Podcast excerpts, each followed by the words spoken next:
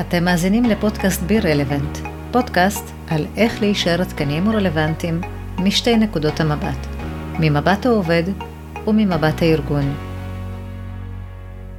ברוכים הבאים לבי רלוונט, אני אור פלח ואיתי היום מלי אלקובי, מלי מרצה ומייעצת לארגונים בתחום של חוויית עובד ואיזון בין עבודה לחיים פרטיים. היי מלי, מה שלומך? בסדר גמור מה קורה? הכל טוב, קודם כל אני מאוד מאוד שמחה לארח אותך כאן. אני חייבת להגיד שבפעם הראשונה השם שלך עלה ככה מאור דניאל שעשיתי אצלו קורס אה, סדנה יותר נכון לפודקאסטים. גדול. והוא אמר לי שווה לך אה, לראיין גם את מלי אלקובי ואחר כך חיפשתי אותך ברשתות ומצאתי בכל מיני פודקאסטים שככה התראיינת. וגם פגשתי אותך, הייתה לי זכות לפגוש אותך בכנס אה, לוגותרפיה למשמעות בעבודה. פנים מול פנים, שאיזה נדיר. לגמרי נדיר ונורא כיף, ואני שמחה היום לארח אותך כאן. תודה על האירוח ותודה רבה לאור דניאל שחיבר בינינו. נכון.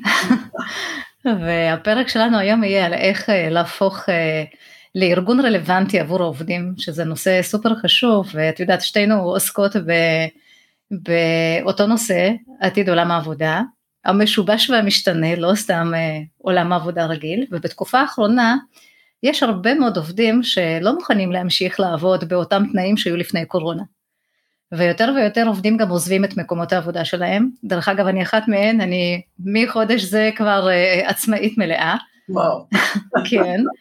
כן, קפ... תודה, תודה, קפצתי ככה ראש כמו שאומרים. לגמרי, לגמרי. וגם uh, יש הרבה מאוד עובדים גם שבכלל הבינו שקורונה שיבשה הרבה דברים והם uh, מבינים אה, שהם רוצים לעבוד בארגונים הרבה יותר רלוונטיים עבורם, ונוצר פה איזשהו משבר בין עובד למעסיק. אז ממה הוא נובע? בואי ככה נדבר על כל מיני פרמטרים שגורמים לדבר הזה, כן. בשמחה, אני אנסה לצטט את שלושת המחקרים הגדולים שישפכו ככה אור על המשבר הזה כדי לנסות להבין אותו טוב יותר. אז אחד זה באמת אה, מייקרוסופט שפרסמה שנה, יותר נכון שנה שעברה, אנחנו כבר ב-2022, ב-2021 היא פרסמה את האינדקס שלה לשוק העבודה, יש לה מין אינדקס כל שנה שהיא מפרסמת, ושם בעצם היא כתבה, חברים יקרים, 40% מהעובדים שלכם מחפשים עבודה, שוקלים לעזוב מקום עבודה, 54% מבני דור ה-Z, שזה חבר'ה בני 26 ומטה, שוקלים לעזוב מקום עבודה. גלופ, שזה האתר שדרכו אנשים מדרגים את מקום העבודה שלהם, פרסמו ש-48% אקטיבלי מחפשים עבודה, ועכשיו לאחרונה לינקדאין פרסמה שהנתונים אפילו חמורים יותר באחוזים, ואפילו הם הגיעו למספרים שהם באמת נתפסים לא הגיוניים, ש-80% מקרב עובדי דור ה-Z אה, ממש אה, מחפשים עבודה בצורה אקטיבית, או עזבו מקום עבודה אה, בפועל, והם קראו לזה the reshuffling, כאילו ההחלפה הגדולה, לא העזיבה הגדולה, ההחלפה הגדולה. הסיבות למשבר, על פי המחקרים הגדולים הללו, נובעות בעיקר מהנושא של שחיקה חוסר איזון בין עבודה לחיים פרטיים, טשטוש בין עבודה לחיים פרטיים, uh, הניתוק שנוצר בתקופה הזאת שגרם לאנשים לעיתים לחשוב uh, האם באמת מתאים לי לחזור לאותה סביבת עבודה, האם מתאים לי לחזור לאותם שעות עבודה, האם מתאים לי לחזור לאותו מנהל או מנהלת ישירים, לא תמיד התשובה הייתה כן, ובמקום שהם הרגישו שהם זקוקים לשינוי, הם עשו, היה להם פתאום את האומץ לעשות שינוי. הסיבות קשורות גם לנושא של uh, הקטע הכלכלי, אנשים בעצם גילו שהם יכולים אולי להסתדר עם פחות אה, הכנסות, כי הם צמצמו מאוד מאוד את ההוצאות שלהם, ואז כתוצאה מזה הם אמרו, אוקיי, גם אם אני מוותרת על הכנסה יותר גבוהה ומוצאת משהו אחר טיפה יותר רגוע, אז זה יכול להתאים לי. אה, ולעיתים באמת אנשים הלכו לעצמאות כמוך, אה, ולמקום שהוא טיפה יותר אוטונומי ויותר חופשי, יש איזו חוויה של כאילו חיים פעם אחת ובואו ננצל את זה כמו שצריך, והיה משבר אקלים, ו... אז זה גם הקורונה, גם המשבר אקלים, הכל ביחד ככה, עשה את המשבר הגדול הזה.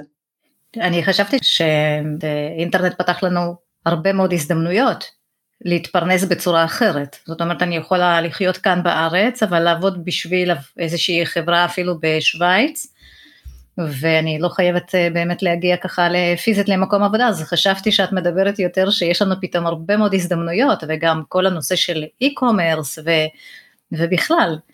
אז אה, לא, לא חשבתי שהם באמת עוזבים מקומות יותר לחוצים בשביל ללכת למשהו קצת יותר רגוע? הם, הם מחפשים יותר רגוע, יש היום ממש, אה, ממש מחקרים חדשים על דור ה-Z שממש שוקלים אה, אה, להיות בפרישה מוקדמת בגיל צעיר, לנסות לראות איך הם מייצרים הכנסה פסיבית בגיל צעיר, והאג'נדה היא מאוד מאוד איזון בין עבודה לחיים פרטיים וחיים עכשיו ולא אחר כך.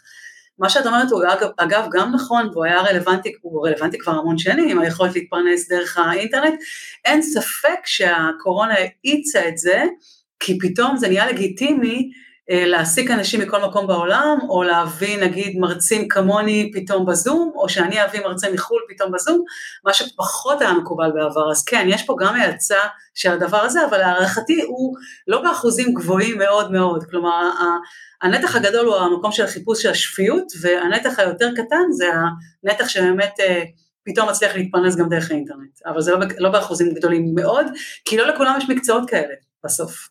זה נכון, זה נכון, זה דווקא שמעתי פעם את דוד פסיק שאמר שזה בערך, אם אני לא טועה, 4 אחוז mm-hmm.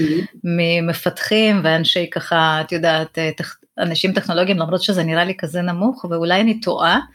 לא, נשמע מאוד הגיוני. בסוף זה גם לדעת לדבר בשפה אה, זרה, לפעמים אנגלית, לפעמים ספרדית, לפעמים הודית, וזה גם אה, כישורים טכנולוגיים, וזה גם מקצוע, אז הרוב לא נמצאים שם. אני, נראה, נראה לי הגיוני. כן. את מדברת הרבה על אה, קיצור שבוע עבודה, שזה נראה לי חלום של כל אחד. אני עבדתי בשלוש שנים האחרונות 80 אחוז משרה, ובאמת זה היה משהו שתשמעי, זה סוג של איכות חיים. ממש. כך אני הרגשתי, באמת איכות חיים, באמצע השבוע, כל יום שלישי הייתי פשוט יושבת בבית ועוסקת ב, בעסק הפרטי שלי, וכן, אבל הרבה מאוד מקומות לא מוכנים לזה. אני זוכרת שהתחלתי ככה קצת אה, להסתכל הצידה, לנסות אה, למצוא תפקיד אחר בארגון אחר, בתחום של ניהול פרויקטים, והופתעתי מאוד לראות הרבה מאוד משרות שכתוב שם אה, משרה לא רק מלאה, אלא עבודה 24/7. שכאילו אני באה ואני שואלת, תגידי, הארגונים לא, כאילו לא מבינים איפה, לאן העולם הולך, כאילו, שאנשים לא רוצים להיות יותר עבדים, אלא הם רוצים... אף פעם לא רצו להיות עבדים. נכון. פשוט, הדורות הקודמים פשוט התפשרו מכל מיני סיבות, פרדיגמות, אה, תפיסות עולם, אה, מצב כלכלי ועוד ועוד ועוד, אה, והדורות הצעירים חד משמעית לא מוכנים יותר להתפשר על זה. אה, קיצור שבוע העבודה הוא אה, אה, משהו שמדברים עליו המון שנים בשוק העבודה. אני באופן אישי הייתי גם ב-2013 וגם ב-2015 בכנסת סביב הנושאים האלה, ביחד עם עמותה שנקראת כולנו משפחה. וניסינו לקצר את שבוע העבודה, לא הצלחנו, הצלחנו לקצר בשעה, להשפיע על הקיצור של השעה. אז זה בזכותך? גם בזכות, גם, לא רק. איזה כיף, לא משנה, איזה יופי, באמת. אה, היום החמישי שקיצרו לנו, כאילו שקיצרו לעובדים את ה... כן, וואו. כן. שאפו. אה, אז אה, שעה בשבוע, סליחה, כן, שעה בשבוע, שזה לא הרבה, אבל זה קצת. אז עכשיו אנחנו חוזרים לסיבוב הזה עוד פעם, אה, וזה קורה בגלל הקורונה או בזכות הקורונה, כי באמת במקום של השחיקה המאוד גדולה הזאת, פתאום נוצרה הזדמנות במקומות שבהם נתנו את ההזדמנות הזאת, כן לאפשר קיצור שבוע עבודה כפתרון לשחיקה מהקורונה, ובחלק מהמקומות עבודה השאירו את זה כבר גם אחרי הקורונה.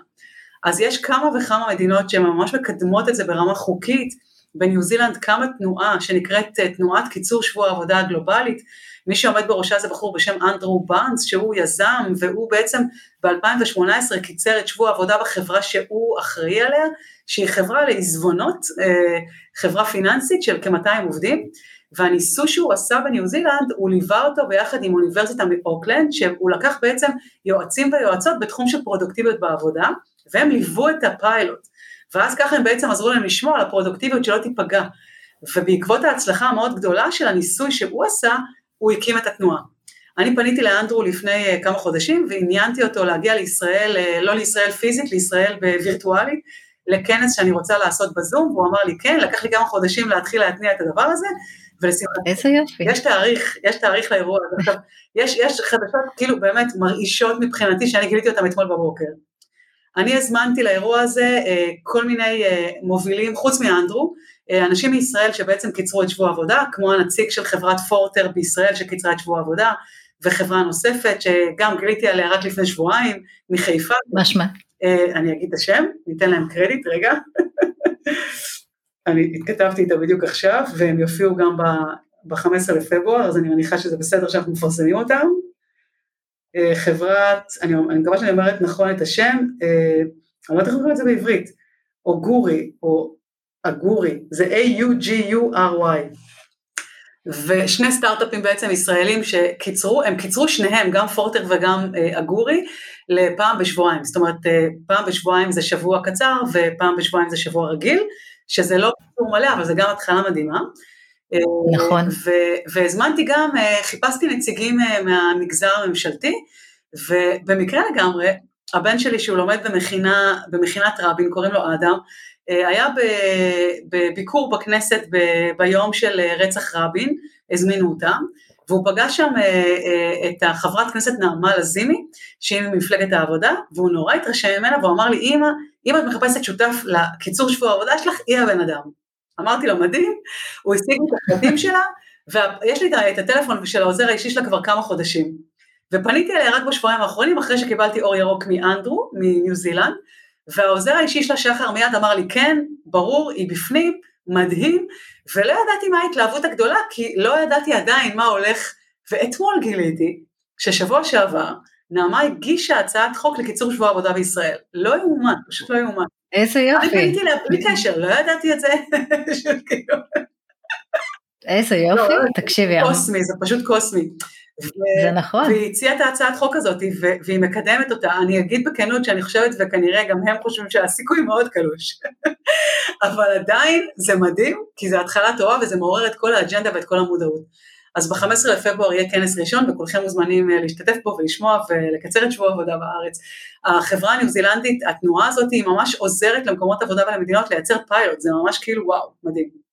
איפה הכנס הזה יתקיים? הוא יתקיים בזום, בין 9 ל-11 בבוקר, ואני אפרסם את זה בכל הרשתות, ויהיה לזה הגבלת משתתפים כי זה עד 500, אבל גם, מי שלא ישתתף נשלח אחר כך את ההקלטה, ו- ואני מקווה שזה באמת יקדם את הכול. איזה יופי, אז קודם כל תשלחי גם את הקישור, אני אשים אותו ככה בפרטי הפודקאסט. בשמחה. וואו, מעניין, מעניין מאוד. אני, אני אגיד כמה מילים לגבי הדבר הזה, באמת בלי קשר לכנס, קיצור שבוע עבודה, גם אם עושים את זה כמו שפורטר עושים את זה פעם בשבועיים, אה, זה, זה פתרון יוצא דופן כי הוא מאוד ווין ווין. ברגע שמקצרים את שבוע העבודה, אנשים לרוב מתכנסים להספיק את המשימות שלהם בארבעה ימים, כי האינטרס שלהם זה כן לקבל את היום הזה מבלי לפגוע בתפוקה של העבודה. קיצור שבוע העבודה כמו שבעצם אה, אה, היום אה, מדובר, זה לא לקצר את שבוע העבודה למשרה חלקית ולקבל משכורת של משרה חלקית, לא. זה לקבל משכורת על משרה מלאה, שזה בעצם אומר כמו העלאה של 20 אחוז, שזה בעצם אומר ברמת העסק, כמו לתת העלאה לכל העובדים שלי של 20 אחוז, אבל בלי להוציא כסף מהכיס. כאילו הכסף שאני מוציאה מהכיס בא לידי ביטוי בעוד אקסטרה ימי חופש, במקרה הזה זה 12 ימים או 6 ימים, אם אני עושה את זה פעם בשבוע או פעם בשבועיים, אבל בסוף זאת הטבה מאוד משתלמת, כי כשאני יודעת שמישהו לא מגיע לעבודה, זה מה שנקרא יום היעדרות מתוכנן. יום היעדרות מתוכנן זה לא יום יקר למקום עבודה, זה יום זול, כי כל העסק מתכוונן על זה. אבל לעומת זאת, כשהעובדים שלי שחוקים והם מאוד לא מרוצים, מה שיקרה בדרך כלל זה ימי המחלה יעלו. ויום מחלה, אה, ברגע שהוא קורה, הוא קורה באופן ספונטני, וזה מאוד יקר לארגון. אנחנו יודעים להגיד שכמעט כל פתרון טוב לאיזון בין עבודה לחיים פרטיים, יפחית ימי מחלה בעד 60 אחוז, זה מלא. אז אנחנו עושים פה trade על ימי מחלה בסופו של דבר, ואנחנו מקבלים כתוצאה מזה מוטיבציה מאוד גבוהה, יכולת לשמר את העובדים בצורה קלה, כי אולי לא כל המתחרים שלנו יאמצו את הפתרון הזה, זה פתרון שרוב הארגונים לא יעופו עליו כל כך מהר, ואז יש פה איזה חסם למתחרים, יהיה לי יותר קל להביא עובדים מבחינת גיוס, כאילו כל כך הרבה יתרונות, ובסופו של דבר הפרודקטיביות אה, לפי המחקרים לא נפגעת. אם זה יעבוד, זה וואו, באמת, כאילו, אני, אני בטוחה שהמון אנשים, קודם כל יעריכו את זה, וכן, ויהיו אולי אפילו פחות אה, מעברים, כי לא כל הארגונים יהיו מוכנים לעשות כזה, להיכנס לכזה תהליך. אבל אני זוכרת, אם אני לא טועה, ממש לפני קורונה, חברת ביטוח הראל דיברה על זה שהיא רוצה לרדת לארבע פעמים בשבוע. נכון. וגם מייקרוסופט עולמית אני זוכרת פרסמה שהם התחילו עם הפיילוט וירדו כבר לארבע פעמים בשבוע ואז הגיעה הקורונה והכל השתבש כי, כי פתאום אפשר לעבוד מרחוק ו... ומעניין באמת אם הם אה, ימשיכו עם התהליך הזה. אני לא יודעת מה קרה עם הראל, אבל אני כן יודעת מה קרה עם מייקרוסופט, ומה קרה עם חברה שעשתה משהו דומה למייקרוסופט, חברה שנקראת פרידמן LLP בארצות הברית, שתיהן עשו פתרון שנקרא בחו"ל Friday, Summer Friday, שזה אומר שבתקופת הקיץ אני יורדת לארבעה ימים בשבוע, כי הקיץ נחשב uh, בחברות הספציפיות האלה פחות עמוס. מה שמייקרוסופט פרסמה זה שכתוצאה מהפיילוט שהיא עשתה, הפרודוקטיביות עלתה בקיץ ב-40 אחוז. וואו. הם לא שיתפו האם הם הולכים להמשיך את זה בקיץ הבא או לא, אבל זה היה הפרסום על הפיילוט החד פעמי שהם עשו. חברת uh, פרידמן עושה את זה כבר uh, חמש שנים, והיא עושה את זה באופן... פרידמן זה חברת נדל"ן?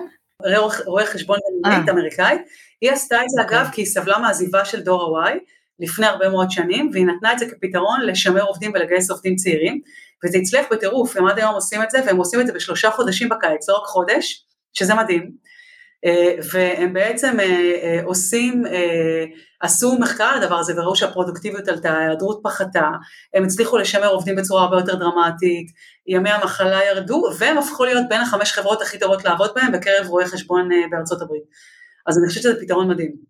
זה עובד יפה בחו"ל, השאלה אם זה יעבוד כאן בארץ, במיוחד שאת מכירה את האוכלוסייה הישראלית, את יודעת, את אומרת שימי מחלה יפחתו, אבל השאלה אם זה באמת מה שיקרה, את יודעת, אנשים בסופו של דבר... אני חושבת שבסוף אדם אה, בנוי די דומה, אוסטרלי, ישראלי, אנגלי, יש לו מוטיבציה שיאהבו את מה שהוא עושה, שיהיו מרוצים ממנו, יש לו מוטיבציה להיות אוטונומי ואחראי ו- ולקבל חוויית משמעות, ואם סביבת העבודה מאפשרת את זה, היא רק יכולה להעלות את הסיכוי שזה יקרה. ואם סביבת העבודה לא מאפשרת את זה, היא מורידה את הסיכוי שזה יקרה.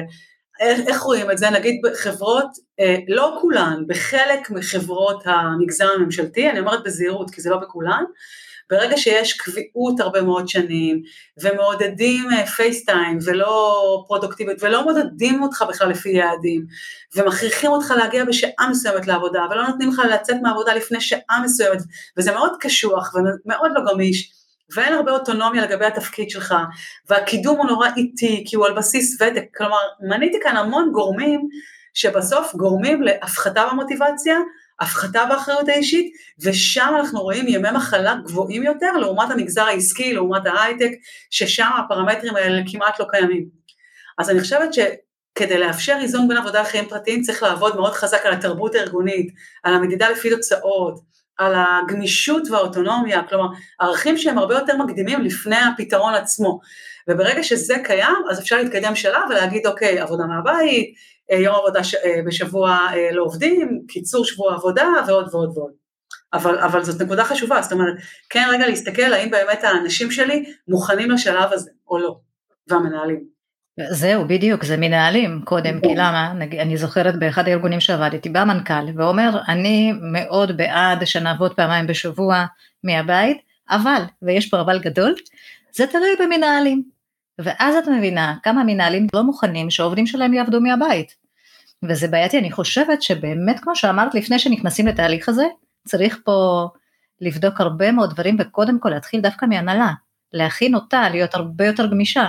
כי זה לא קורה היום. נכון, אני הייתי מציעה לארגונים שמקשיבים לנו ושוקלים לעשות פיילוט כזה, קודם כל להגדיר את האוכלוסייה של הפיילוט, איזו יחידה מסוימת בארגון שלהם, אה, להגדיר את הפיילוט בזמן, נגיד סתם שלושה ארבעה חודשים, חצי שנה, לא יותר מחצי שנה, זה מספיק זמן חצי שנה כדי לבדוק אה, את כל המדדים, להגדיר יעדי הצלחה מבחינת אה, עמידה ביעדים, להסתכל על ימי המחלה, להסתכל על שימוש בימי חופשה, להסתכל על השביעות רצון, על המחוברות, על היכולת לגייס ולשמר עובדים באותה יחידה, וגם להגיד לעובדים ועל המנהלים שמשתתפים בפיילוט, שחלק מהצלחת הפיילוט זה שהם באמת מנסים להתכנס לקבל כלים וללמוד תוך כדי תנועה איך באמת מספיקים לקיים את היעדים שלהם בארבעה ימים במקום בחמישה ימים, כי זה כן דורש פה שינוי בעבודה, וזה כן לעיתים דורש גם עזרה של מקום העבודה ולתת כלים מבחינת פגישות וישיבות, נגיד ה-case study בניו זילנד, אחד הדברים שהם ראו זה שהם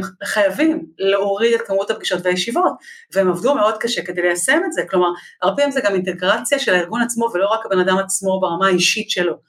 ואחרי שמלווים את הפיילוט הזה ורואים שבאמת אה, הדברים אה, מתכנסים לאיזשהו מקום, לאור הנתונים וההצלחה או אי ההצלחה, אז מגדירים את זה כשלב הבא.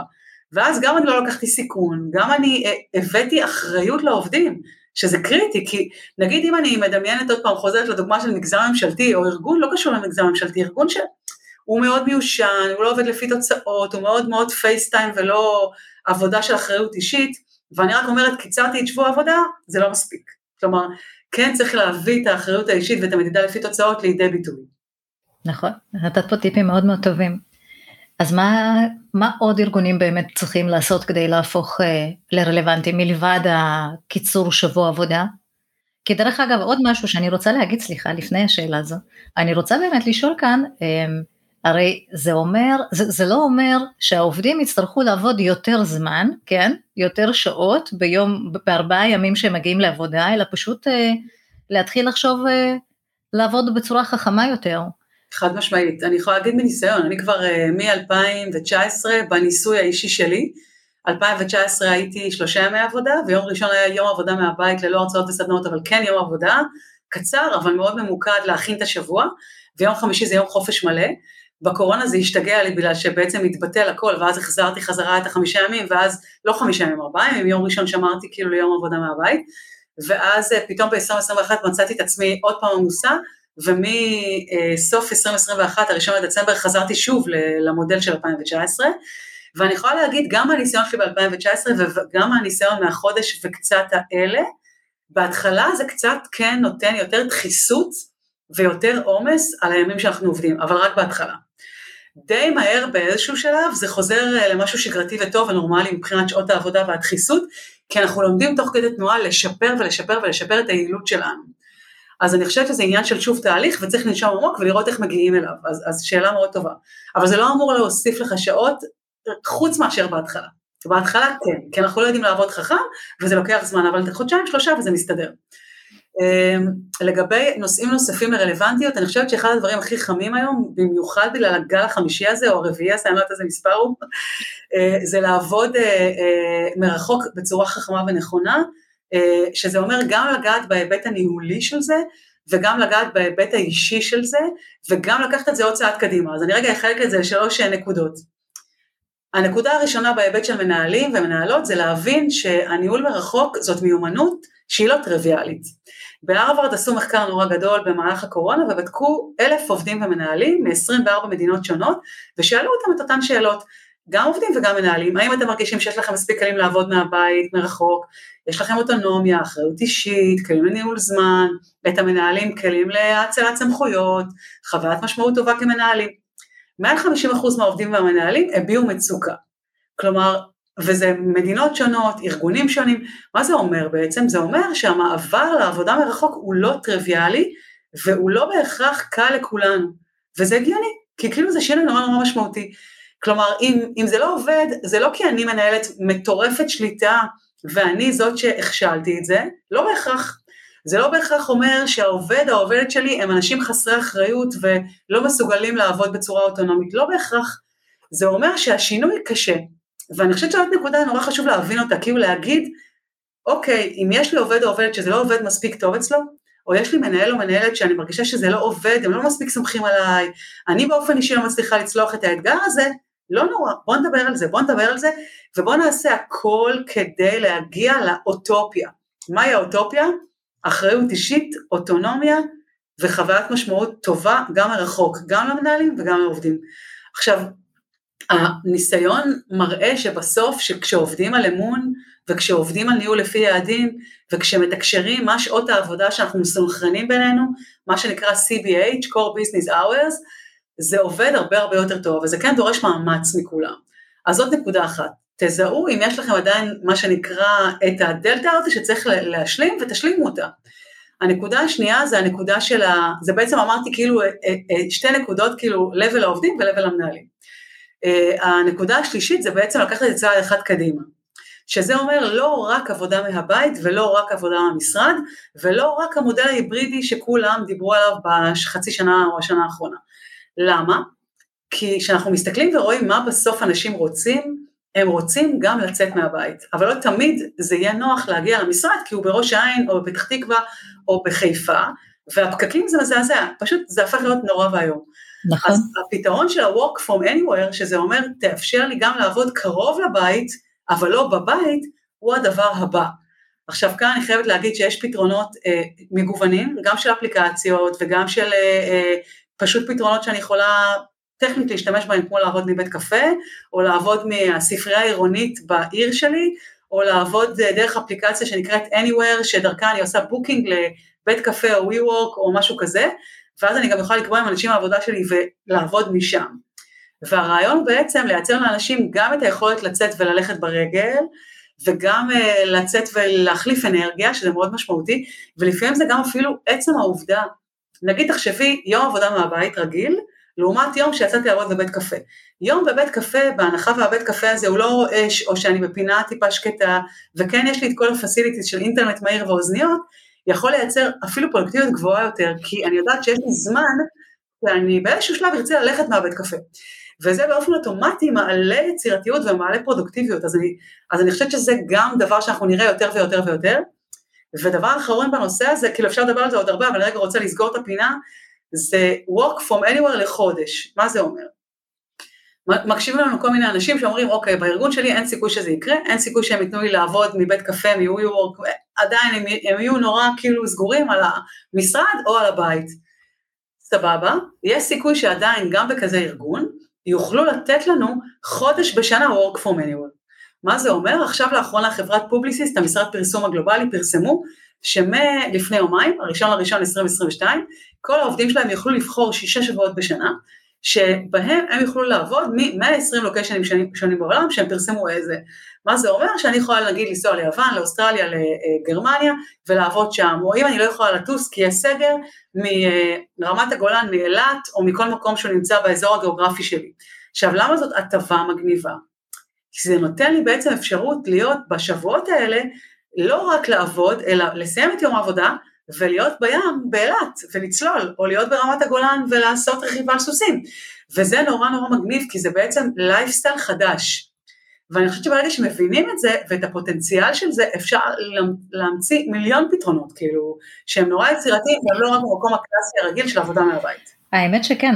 כן, את דיברת פה על שני דברים נורא מעניינים באמת, לעבוד אה, חודש מכל מקום בעולם, אבל אני חושבת, את יודעת שזה יותר מתאים באמת לסטארט-אפים הם יותר פתוחים לזה, הרבה יותר פתוחים מכל ארגון אחר, תקחי אפילו ארגונים פרטיים גדולים, אני לא חושבת שהם שם אפילו, כי גם לא כל, אה, כל תפקיד, או, או אפילו בתפקיד, את יודעת, לא כל דבר אנחנו יכולים באמת לעשות מרחוק. נכון. יש דברים שצריך אה, להגיע פיזית למשרד באמת, אז זה, זה יש פה משהו באמת שונה, ו- ולמי זה מתאים, אני לא יודעת, חוץ ממפתחים שיכולים לפתח מכל מקום בעולם, אולי אפילו לנהל פרויקט, את יודעת, אבל... אה, לא מדויק, אני אגיד לך למה. תחשבי רגע מה קרה בקורונה. כמה, כמה מתחנו בשוק העבודה את האופציה של מגוון תפקידים לעבוד מרחוק עד כמעט למקסימום. אני אתן לך דוגמה. חברת אפל מתמודדת כמו כולם עם עזיבה ועם קושי לגייס עובדים, במיוחד לחנויות שלהם. מה הם עשו? הם אמרו אנחנו ניתן פתרון לעובדים בחנויות לעבוד באופן חלקי מהבית, ואז את אומרת איך, איך, הם צריכים לתת שירות לקוחות, ואז החכמים האלה מה הם עשו? הם אמרו היכולת שלנו למכור מה, מהאינטרנט הלכה וגדלה בזמן הקורונה, הביקוש הלך וגדל, כי כולנו קנינו הכל באינטרנט, עציצים, בריכות וגם טלפונים. ואז הם באו ועשו, אה, אה, נתנו לעובדי אה, מכירות שלהם במשר... בחנויות הכשרה איך למכור גם דרך האתר, איך לתת שירות לקוחות גם דרך האתר, ואמרו להם תעבדו היברידי, תעבדו חלק מהימים בחנות, חלק מהימים מהבית. עכשיו בעיקרון מה היה קודם? הם הפרידו, רק עובדי uh, מכירות של uh, דיגיטל, מגייסים כאלה, ורק חנויות כאלה. ברגע שנפתח להם בעצם הרעיון הזה, הם הצליחו פתאום לגייס עובדים ולשמר עובדים. במילים אחרות, אין כמעט מקצוע היום, למעט הקב"ט או הקב"טית, so called עובד מעבדה, עובד אה, אה, אה, פיזי במכונת ייצור, שלא יכול לעבוד מרחוק, וגם האנשים שהם עובדי מעבדה, תחשבי רופאים שהיום עושים ניתוחים מרחוק בעזרת טכנולוגיה. דרך VR, בטח. כלומר, נגיע לשם בסוף. מה שאני מנסה להגיד זאת, זאת פרדיגמה ענקית לחשוב שזה רק למפתחים, זה ממש לא נכון. כמעט כל המקצועות היום יכולים לעבוד מרחוק באופן חלקי או מלא, וחודש בשנה בטח, שבועיים בשנה בטח. ולגבי עצמאים ו- וחברות סטארט-אפ, אני אומרת, גם אם אני חברה מאוד מסורתית, אם אני לא אתקדם לפתרונות יותר מעניינים ומרעננים, אני אשאר מאוד מאחור. חייבים להתקדם, אין מה לעשות. וזה חלק מהקידום הזה. נכון, גם דיברת פה על אה, להגיע למקום, לא להגיע למקום עבודה פיזית, אלא ממש אפשר ללכת לבית קפה כזה או אחר, כן? אז אפרופו הזכרת פה גם את היצירתיות וזה כל כך נכון, את יודעת אנחנו מגיעים כל יום לאותו מקום עבודה, לאותו קיוביק, לאותו שולחן והמנהלים מבקשים מאיתנו לתת פתרונות יצירתיים. אז אם אתם מגיעים כל הזמן לאותו מקום, אה, על איזה יצירתיות אתם מדברים? אז יש פה באמת אה, פיתוח יצירתיות אה, גבוהה מאוד כאשר אנשים יתחילו ככה לעבוד ממקומות שונים וכל פעם אה, להחליף מקומות.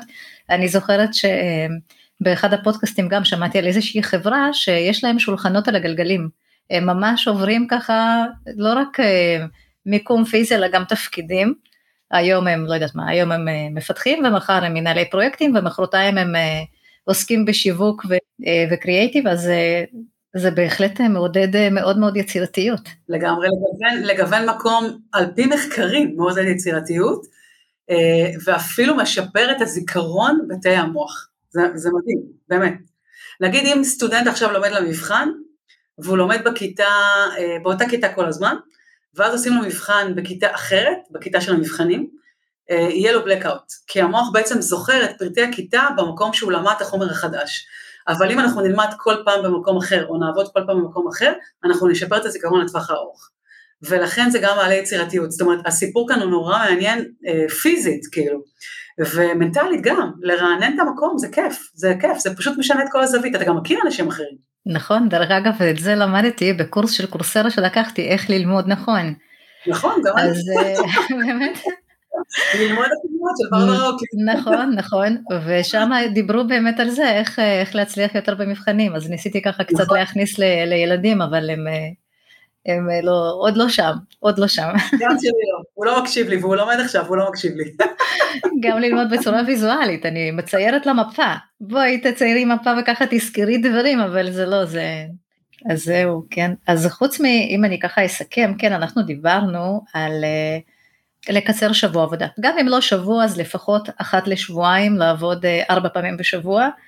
וכן להתחיל מאיזשהו פיילוט, כמו שאמרת, ולבדוק, ממש להגדיר מדדי הצלחה. להסתכל על ימי מחלה, חופשה, מחוברות של העובדים, באמת לראות איך הפרודוקטיביות עולה. זה דבר אחד. דבר שני, דיברת על uh, עבודה מהבית, זאת אומרת כן לאפשר איזושהי עבודה היברידית, חלק מהזמן במשרד, חלק מהזמן מהבית, אבל לא רק. גם דיברת על עבודה מכל מקום, שזה אומר אה, לא חייבים להגיע לאותו מקום עבודה פיזית, אלא אפשר גם ללכת לאיזשהו space כזה, אה, מרחב עבודה או בתי קפה, ויש הרבה מקומות כאלה. וגם התייחסת ל-work from anywhere, שזה עבודה לחודש בלבד. אם אני לא טועה, דיברת על זה, את נתת לזה שם וורקיישן. וורקיישן. נכון? כן, שילוב של חופשה ועבודה, כי בעצם אני נמצאת במקום שנורא כיף לי לנפוש בו, לתקופה ארוכה, מה שאגב אולי ללא הפתרון הזה לא הייתי יכולה להרשות לעצמי. כי נגיד לנסוע עכשיו חודש ליוון זה נורא יקר, אבל אם אני חודש ביוון גם עובדת, אז קל, כאילו הרבה יותר קל כלכלית. ולכן המודל הזה של וורקיישן הופך להיות יותר ויותר מקובל בעולם, הוא מודל שקיים המון שנים בקרב דור ה-Y, מה שנקרא הנוודים הדיגיטליים, אבל כמו שאת אמרת עם הפרילנסרים, זה היה באמת לתפקידים מאוד מאוד ספציפיים, לאנשים מאוד מאוד ספציפיים, והחודש בשנה פתאום פותח את זה לכולם. תחשבי שגם בעל משפחה או בעלת משפחה יכולים נגיד לבחור את אוגוסט ולעשות את זה באוגוסט, והם יכולים להגיד באוגוסט לעשות את זה ו- ולהגיד בחודש הזה אני לא עובדת משרה מלאה, אני עובדת משרה חלקית כדי באמת ליהנות מהוורקיישן הזה, ולקחת סופי שבוע יותר ארוכים במקום שבו אני גרה. וחשוב לציין שזה לא במקום החופשה, זה ממש לא במקום החופשה. זה לקחת חודשיים, חודש חופש וחודש וורקיישן, מדהים. איזה כיף, איזה כיף, נכון, חלום של כל אחד. זה חלום של כולם. כי הרי בסוף ברמת האיכות חיים שלנו, מה אנחנו רוצים? אנחנו רוצים פחות סטרס, יותר זמן עם המשפחה, עם החברים, לראות יותר עולם, לחוות יותר חוויות, ופתאום נוצרה פה הזדמנות חדשה לסגנון חיים אחר. הרי אם אני עכשיו עובדת בחברת פובליסיסט, ואני משתמשת בשישה שבועות שלהם כל שנה, וואו, מדהים, כאילו באמת מדהים, וזה קודם לא היה. אז אני חושבת שהקורונה הביאה כל כך הרבה דברים חדשים מטורפים, שכאילו רק צריך לפתוח את העיניים ולהתחיל לאמץ אותם. נכון, אז אני מאוד ממליצה באמת ארגונים שככה חושבים, כן, בכל זאת ככה להפוך לארגונים רלוונטיים עבור העובדים, הנה יש לכם את מאלי, היא תעזור לכם עם הפיילוט, ובמיוחד להצטרף לכנס שדיברת עליו ב-15 לפברואר, נכון? הייתי קשובה? הייתי קשובה. נכון מאוד. כן, אז, ויש פה עוד אלמנט קטן שלא דיברנו באמת, אבל זה אולי לפעם הבאה, זה באמת להרגיש משמעותיים בארג... בתוך ארגון. אז זה גם כן משהו שארגונים צריכים להבין ולאפשר לאנשים להרגיש מחוברים ולעבוד בתפקיד שהם רוצים ולא כל הזמן לעשות את אותה עבודה רוטינית אלא באמת לעשות רוטציות. ואני דרך אגב מכירה רק ארגון אחד כזה לפני שנים הכרתי אותו זה שב"כ שבפנים באמת בתוך השב"כ הם אה, כל חמש שנים מחליפים תפקידים לעובדים. נכון, וזה מדהים כן. זה מדהים. אני לא, לא ידעתי שגם בצבא עושים את זה אבל, אה, אבל אני חושבת שכל ארגון צריך באמת אה, לאמץ את זה כל חמש שנים לאפשר לבן אדם לעבור לגמרי לתפקיד אחר וזה גם להפוך לארגון סופר רלוונטי לעובדים. נכון, חוויית משמעות זה דבר מאוד מאוד מאוד חשוב, כי היום באמת אנשים מחפשים את זה, זה כבר לא כאילו איזה דובדבן בפירמידה, זה משהו שבמיוחד הצעירים מחפשים כבר מהיום הראשון בעבודה, שזה אומר הרבה יותר הכרה והוקרה לעבודה שלהם, הרבה יותר חיבור לתמונה הגדולה, הרבה יותר פידבק לגבי איך מה שהם עשו השפיע על הפרויקט הגדול שהם בעצם לוקחים בו חלק, אה, לשתף אותה בקבלת החלטות מאוד מאוד משפיע על חוויית משמעות, לתת להם להיות, אה, אה, אמזון עושה תוכנית שנקראת שכל עובד חדש יכול להשתתף למרות שהוא רק התחיל בפרויקט חוצה אמזון, שזה אומר שפעם בשבוע או פעם בחודש אני אשתתף באיזושהי ישיבת עבודה שקשורה למשהו גדול שקורה באמזון למרות שרק התחלתי, מנטורינג הפוך שזה לקחת עובדים צעירים שעושים חניכה לעובדים ותיקים ובכירים, יש באמת המון אפשרויות להשפיע על חוויית המשמעות בצורה מאוד יצירתית, וזה אגב גם כלי מאוד מאוד משמעותי להשאיר את הארגון שלי רלוונטי. כי באמת אני גם גורמת לעוד פיתוח אישי של העובדים שלי, לעוד חוויה של אה, גדילה ו- ולמידה, וזה מדהים. נכון. מלי, המון המון תודה. תודה רבה לך. תודה על ההזדמנות ועל הבמה, תודה רבה.